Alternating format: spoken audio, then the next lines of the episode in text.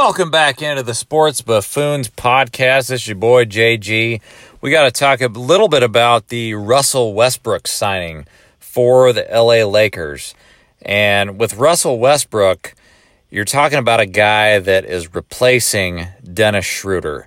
And there's a lot of talk out there today about Dennis Schroeder and the fact that he gave up a four year, $84 million contract only to go play for the Celtics for 5.9 million. And while I feel bad for Dennis Schroeder, I mean, nobody wants to be in that spot where they lose that much money.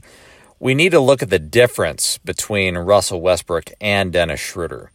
And for me, it's a huge difference because with Dennis Schroeder and Russell Westbrook, first of all, we all know neither one of them can shoot. So they're kind of the same in that respect. Schroeder is a little bit better defender at this stage of his career, uh, but Russell Westbrook can also play defense when he chooses to. Uh, but for me, Dennis Schroeder is basically a poor man's Russell Westbrook. And what do I mean by that? Well, what I mean is uh, Westbrook averaged a triple double for four out of the last five years. So that's a no brainer. He's a better offensive player and he's a superstar. Schroeder is just a really good player.